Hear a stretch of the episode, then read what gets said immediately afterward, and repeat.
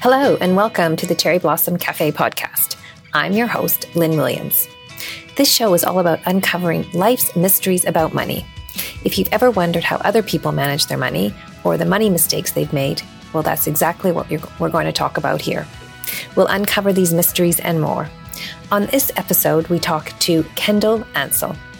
Kendall is an award winning design expert. She has provided insight and tips on seasonal trends and easy renovation projects in Western Living, BC Living, the Vancouver Sun, and others.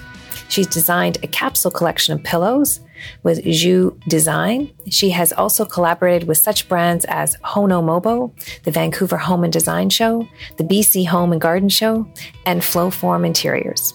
With a growing team of passionate, creative individuals, Kendall has continued to develop her business as a leading interior design firm that creates dream spaces for her clients. But today, she's going to share with us how she looks at money, and we're excited to have her with us today. Welcome, Kendall.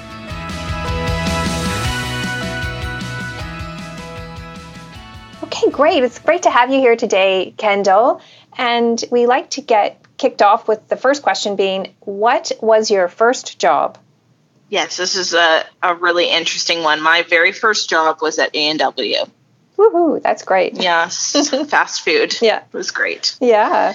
Yeah. And um, I think I started, but like I feel like back then you could get your parents to sign for you to start working. Oh, right. So yeah. it was like before 16. Oh, good for you. Yeah. And it was only because it filled time. Yep. life was a bit boring. So, so. you mean it wasn't your lifetime ambition to be working at A and W? Well, mm, yeah. yeah. no, it was fun. My friends worked there. Yes, I was going to say, were your friends working there? Because that's yeah, yeah. Um, a little known secret about me is I started at McDonald's because my friend oh. said, "Do you want to work?" And I said, "Sure." Yeah. So that's how I got started at McDonald's. So that was great. Yeah, totally. And yeah. it was great grounding because they're great training ground. So that was that was yeah. good. And you know, you got to be on time and look professional and yeah, you have to handle money. It, it's good. Mm-hmm. It's good all around, I yeah. think. Oh, great. Yeah. But then how did you get started in your um, business and, and your profession mm-hmm. of interior yeah. design? Yeah. So, um, if I'm sure if you've re- read a bio about me, you can see that my dad was in mm-hmm. construction. Yep. So, my brother and I, as I say in most interviews, were the cheap labor at the end of the broom or digging holes or, you know, helping lay baseboard um, those kinds of things. So we definitely grew up uh, in kind of the building and construction industry. And then go coming out of school, I was like, I want a, a profession that's going to make me some money. So I'm going to become an accountant, which mm-hmm. I failed miserably at, and um, ended up taking a few nighttime drafting classes oh, cool. um, and fell in love with that. So that's kind of the kind of the gateway of how I ended up at Kwantlen for drafting and then mm-hmm. soon interior design after that. Oh, great! And then what was yeah. your first job in interior design? Was yeah, that's a good question. I think my first job would have been at Olympia Tile. okay.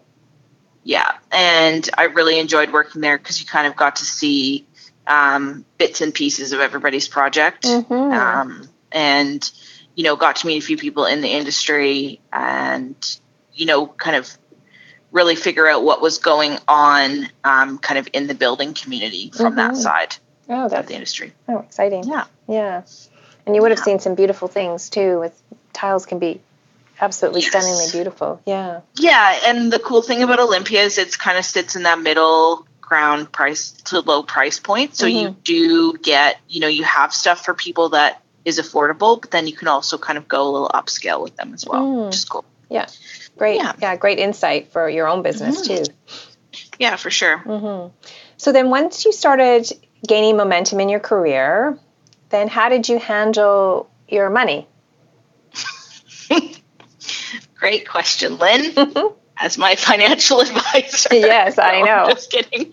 Um, so the word um, wealth, I guess, to me is is not um, necessarily in the the money, the the mm. actual money, but it's mm, more in very good point, the team. Yeah, mm-hmm. yeah, the team. Um, being able to build a team, being able to have an office space that that can handle growth. You know, like my first office space it was a desk in a communal shared workspace mm-hmm. um, where I could have, you know, no no samples, no binders. Like I just had a work surface. Mm-hmm. Um, so I think, you know, my version of wealth is definitely being able to have a home base that is consistent and have, you know, great staff members. That's kind of how um, what I've done with mm-hmm. the wealth part of it. Mm-hmm. That's great. And I think that's a really good point, too, that you're positioning yourself for further growth. Mm-hmm. Yeah, for sure. And, um, you know, now we're, people are getting to know us. So we have um, some sponsorships going on um, with Urban Barn, and oh, we've kind of been working with those guys. So that's, you know, again, building that wealth mm-hmm. that yeah. that inner wealth I yeah. have. Yeah. Yeah. And building mm-hmm. relationships too. That's great. Yeah. Yeah. Yeah. So over the years, were there any big money mistakes? um, no, there's never any mistakes. No. There's just there's some accidents, yes. but never mistakes. And maybe um, some lessons. You know what? I think that early on I didn't invest um, greatly enough in photography. Mm. Um, I didn't invest um, enough in like website development, um, kind of overall graphic design, overall presentations. I, I think a, a, big thing that people, uh, young business owners, do is they their contracts aren't looked over by you know their lawyers or mm. a lawyer at all. Um, so those are just little things that I feel like you know having a good accountant, having um, contracts that are that are that are solid and actually pertain to your business instead mm. of something off the internet. I mean, those are all kind of like mistakes I would say early on, and that's just from lack of knowledge and mm-hmm. you know those well, are yeah, and it's seeking help where you may not have strengths is a really good point. Totally, and I think. Um, yeah, it's it's knowing that you I'm never going to be good at that stuff and just kind of letting that go, mm, letting yeah. someone else do it. Yeah. So that's and that's really good too. Just being honest with yourself about where your strengths are, what you have time yeah. for, what you really want to do, what you really want to learn, and mm-hmm. and pass other things off to other people who it's their strength. Yeah, for sure. Yeah, for sure. Cool. So those I would say are my my um, big mistakes, but I feel like they're learning mistakes. Mm-hmm. Um, and fortunately, not something that's talked about a lot in business. mm-hmm. You know, what people, I think this is a great question because, you know, what did you do wrong early on? I think we're all still doing things incorrectly in different areas, but those are just some, I would say, growing, like things about growth that, you know, you kind of clue into. Mm-hmm. Yeah, for sure. That's great. So, do you have an investing philosophy? Um, I think my my biggest one is just investing in the people mm-hmm. that are around me. Yeah. yeah. yeah, and and because they're the most important mm-hmm. um, thing that that the business has, and yeah. um, treating them fairly and respectively is is the most important thing. Yeah, yeah, that's awesome, and it will help you to grow too. You know, for the mm-hmm. future. Mm-hmm. Yeah. Do you have yeah. a take on philanthropy or giving back? Um, I do. It's something that's actually come up a lot lately. Um, you know, what are you going to be involved in? What are you going to be doing? You know, you always need to be giving back. Um, and recently, um, taking part and being on the Loud uh, Foundation mm-hmm. was a big thing for me. Um, and, you know, kind of involving myself just in community and um, you know, kind of what makes Vancouver and the Lower Mainland, Vancouver and Lower Mainland, um, being in the GVHBA, all those things mm-hmm. is kind of my my give back. I'm going to be um, looking at some things in the future because I went through a bout of um, postpartum with my mm child, so mm-hmm. we're kind of looking at a few different avenues um, mm-hmm. for for the postpartum mm-hmm. society as well. And so, for people who don't know about the Loud Foundation, what what's that? What is the Loud mm-hmm. Foundation? Yeah. Yeah, so it's um, the business foundation for the LGBTQ community, and um, it is based in Vancouver, and they have really great business events. Um, they have really great community events. You can find them at Pride. Uh, Surrey Pride is actually coming up. You can find them um, kind of participating in LGBTQ community events, and mm-hmm. it's a really um, a really great organization for people in business, um, especially young professionals in business, because you can really get some great um, connections. Mm, okay, great. And then you mentioned uh, GBHA. Well, yeah, um, yeah. it's the Greater Vancouver Home Builders Association. Okay, great. Yeah. So that's, so we take part um, and try to be involved in in what they're up to as well. Okay, great. That's awesome. So yeah. good. So now that you have children, mm-hmm. have, how have they factored into your financial planning?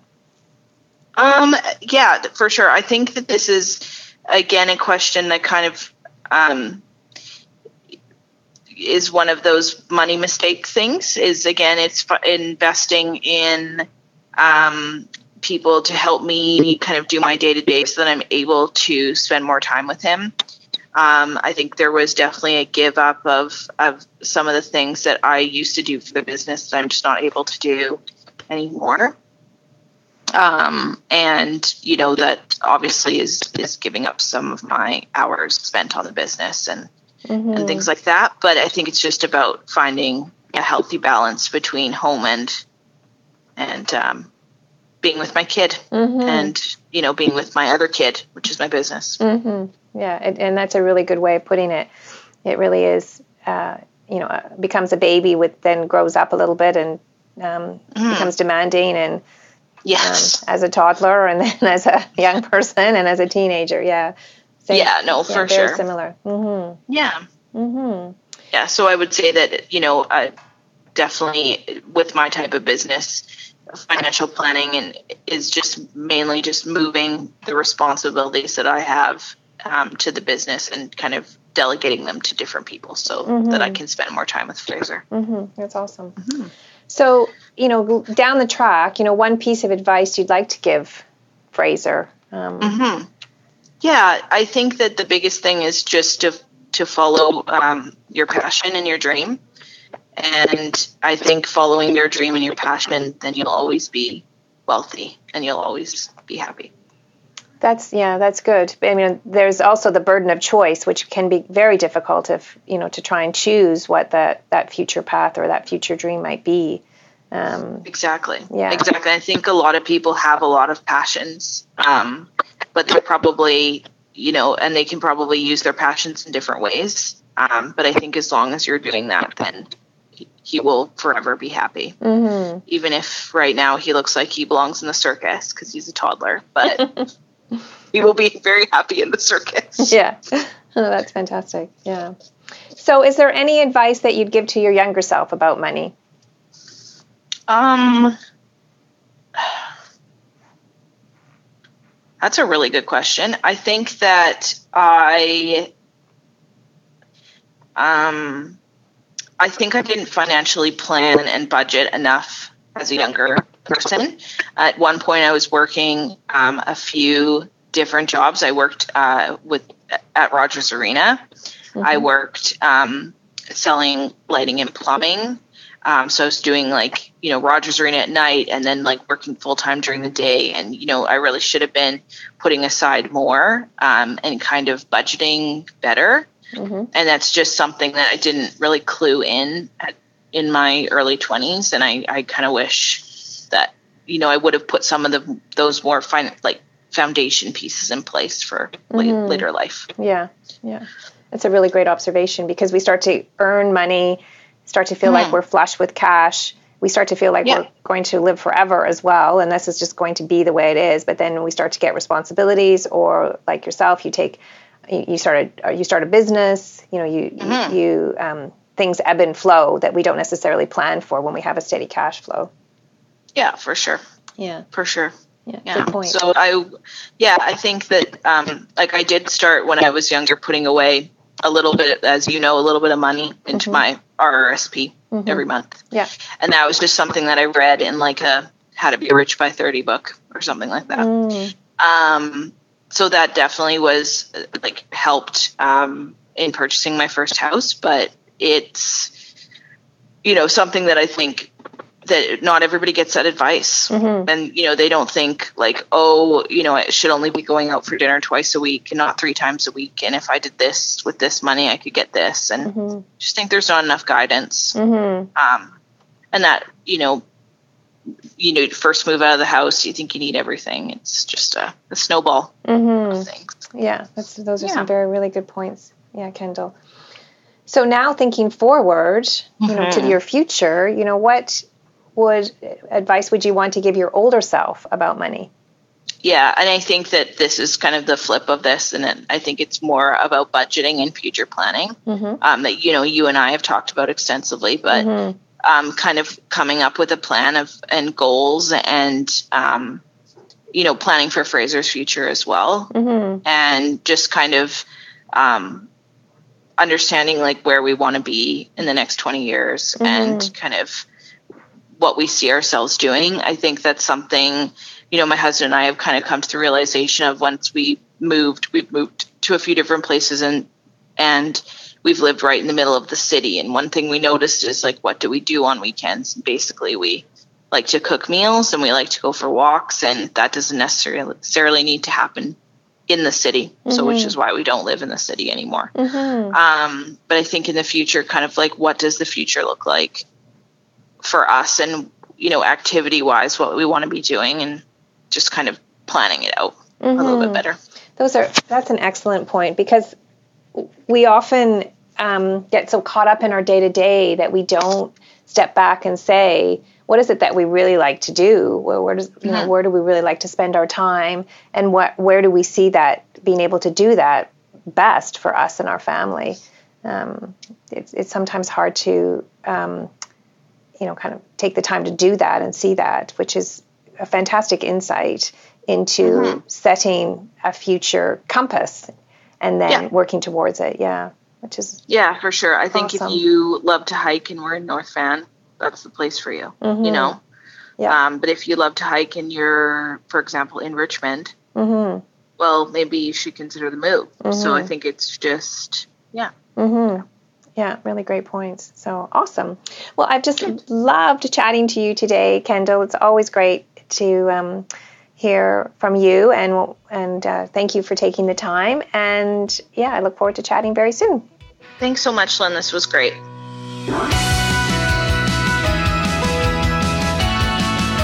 Well, that's it for today. Thank you for listening to the Cherry Blossom Cafe podcast. You can check out the notes below for links related to this podcast. If there is someone you'd like us to interview, we'd love to hear from you. Visit our website, lifestyleprotector.ca, for contact information and more episodes.